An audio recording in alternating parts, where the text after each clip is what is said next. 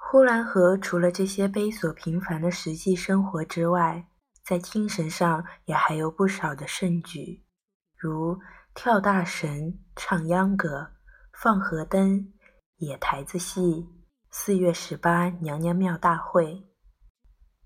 先说大神，大神是会治病的，他穿着奇怪的衣裳，那衣裳平常的人不穿，红的是一张裙子。那裙子一围在他的腰上，他的人就变样了。开初他并不打鼓，只是一围起那红花裙子就哆嗦，从头到脚无处不哆嗦。哆嗦了一阵之后，又开始打颤。他闭着眼睛，嘴里边叽里咕噜的，每一打颤就装出来要倒的样子，把四边的人都吓得一跳。可是他又坐住了。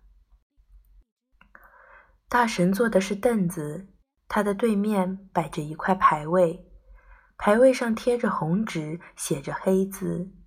那牌位越旧越好，好显得他一年之中跳神的次数不少，越跳多了就越好，他的信用就远近皆知，他的生意就会兴隆起来。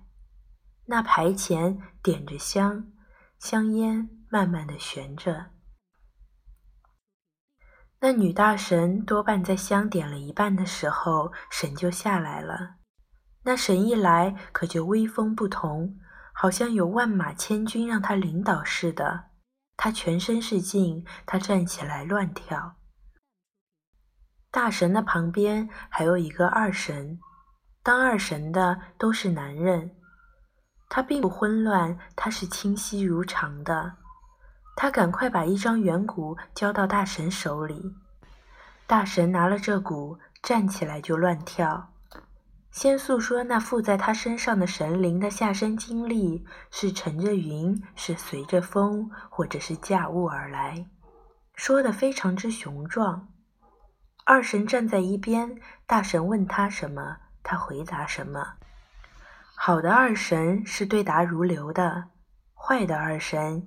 一不加小心，说冲着了大神的一字，大神就要闹起来的。大神一闹起来的时候，他也就没有别的办法，只是打着鼓乱骂一阵，说这病人不出今夜就必得死的，死了之后还会游魂不散，家族亲戚乡里都要招灾的。这时吓得那请神的人家赶快烧香点酒。烧香点酒之后，若再不行，就得赶快送上红布来，把红布挂在牌位上。若再不行，就得杀鸡。若闹到了杀鸡这个阶段，就多半不能再闹了，因为再闹就没有什么响头了。这鸡这布一律都归大神所有。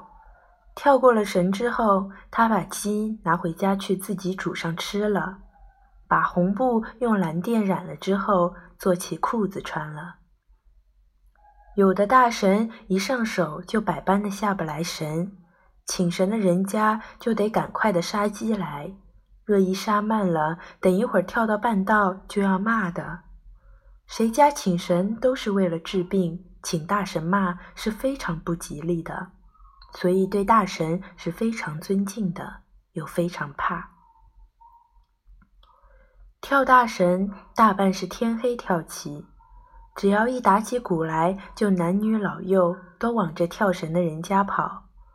若是夏天，这屋里屋外都挤满了人，还有些女人拉着孩子，抱着孩子，哭天叫地的从墙头上跳过来，跳过来看跳神的。跳到半夜时分，要送神归山了。那时候，那鼓打得分外的响。大神也唱得分外的好听，邻居左右十家二十家的人家都听得到，使人听了起着一种悲凉的情绪。二神嘴里唱：“大仙家回山了，要慢慢的走，要慢慢的行。”大神说：“我的二仙家，青龙山、白虎山，夜行三千里，乘着风儿不算难。”这唱着的词调混合着鼓声，从几十丈远的地方传来，实在是冷森森的，越听就越悲凉。听了这种鼓声，往往终夜而不能眠的人也有。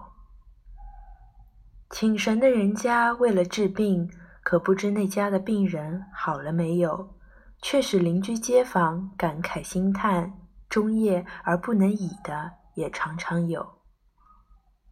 满天星光，满屋月亮，人生何如？为什么这么悲凉？过了十天半月的，又是跳神的鼓，当当的响。于是人们又都着了慌，爬墙的爬墙，登门的登门，看看这一家的大神显的是什么本领，穿的是什么衣裳，听听他唱的是什么腔调，看看他的衣裳漂亮不漂亮。跳到了夜静时分，又是送神回山。送神回山的鼓，个个都打得漂亮。若赶上一个下雨的夜，就特别凄凉。寡妇可以落泪，离夫就要起来彷徨。那鼓声就好像故意招惹那般不幸的人，打得有急有慢，好像一个迷路的人在夜里诉说着他的迷惘，又好像不幸的老人在回想着他幸福的短短的幼年。又好像慈爱的母亲送着他的儿子远行，又好像是生离死别，万分的难舍。人生是为了什么，才有这样凄凉的夜？似乎下回再有打鼓的，连听也不要听了。其实不然，鼓一响，就又是上墙头的上墙头，侧着耳朵听的侧着耳朵在听。比西洋人赴音乐会更热心。七月十五玉兰会，呼兰河上放河灯了。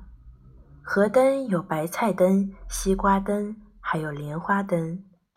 和尚道士吹着笙、管、笛、箫，穿着拼金大红缎子的扁衫，在河沿上打起场子来，在做道场。那乐器的声音，离开河沿二里路就听到了。一到了黄昏，天还没有完全黑下来，奔着去看河灯的人就络绎不绝了。大街小巷，哪怕中年不出门的人，也要随着人群奔到河沿去。先到了河沿的，就蹲在那里，沿着河岸蹲满了人。可是，从大街小巷往外出发的人仍是不绝，瞎子、瘸子都来看河灯，把街道跑得冒了烟了。姑娘、媳妇儿，三个一群，两个一伙，一出了大门，不用问到哪里去，就都是去看河灯。黄昏时候的七月，火烧云刚刚落下去。街道上发着显微的白光，嘁嘁嚓嚓，把往日的寂静都冲散了。各个街道都活了起来，好像这城里发生了大火，人们都赶去救火的样子，非常忙迫，踢踢踏踏地向前跑。先跑到了河沿的就蹲在那里，后跑到的也就挤上去蹲在那里。大家一起等候着，等候着月亮高起来，河灯就要从水上放下来了。七月十五是个鬼节，死了的冤魂怨鬼不得脱身，缠绵在地狱里边是非常苦的，想脱身又找不着路。这一天，若是每一个鬼拖着一个河灯，就可以得以超生。大概从阴间到阳间的这一条路非常之黑，若没有灯是看不见路的。所以放河灯这件事情是件善举，可见活着的正人君子们对着那些已死的冤魂怨鬼还没有忘记。但是这期间也有一个矛盾，就是七月十五这夜生的孩子，怕是都不太好。多半是野鬼拖着个莲花灯投身而来的。这个孩子长大了将不被父母所喜欢，长到结婚的年龄，男女两家必要先对过生日时辰才能够结亲。若是女家生在七月十五，这女子就很难出嫁，必须改了生日欺骗男家。若是男家七月十五的生日也不大好，不过若是财产丰富的，也就没有多大关系，嫁是可以嫁过去的。虽然就是一个恶鬼，有了钱，大概怕也不怎么样恶了。但在女子这方面，可就万万不可，绝对的不可以。若是有钱的寡妇的独养女，又当别论。因为娶了这姑娘，可以有一份财产在那里晃来晃去；就是娶了而带不过财产来，先说那一份庄帘也是少不了的。假说女子就是一个恶鬼的化身，但那也不要紧。平常的人说有钱能使鬼推磨，似乎人们都相信鬼是假的，有点不十分真。但是当河灯一放下来的时候，和尚为着庆祝鬼门更生，打着鼓，叮当的响，念念着经，好像紧急符咒似的，表示着这一功夫可是千金一刻，且莫匆匆的让过。诸位男鬼女鬼，赶快拖着灯去投生吧。念完了经，就吹笙管笛箫，那声音实在好听，远近皆闻。同时，那河灯从上流拥拥挤挤往下浮来了，浮得很慢，又镇静又稳当，绝对的看不出来水里边会有鬼们来捉了他们去。这灯一下来的时候，金乎乎的，亮通通的，又加上有千万人的观众，这举动实在是不小的。河灯之多，有数不过来的数目。大概是几千百只。两岸上的孩子们拍手叫绝，跳小欢迎；大人们则都看出了神，一声不响，陶醉在这灯光和色之中。灯光照得河水悠悠的发亮，水上跳跃着天空的月亮，真是人生何事会有这样好的景况？一直闹到月亮来到了中天。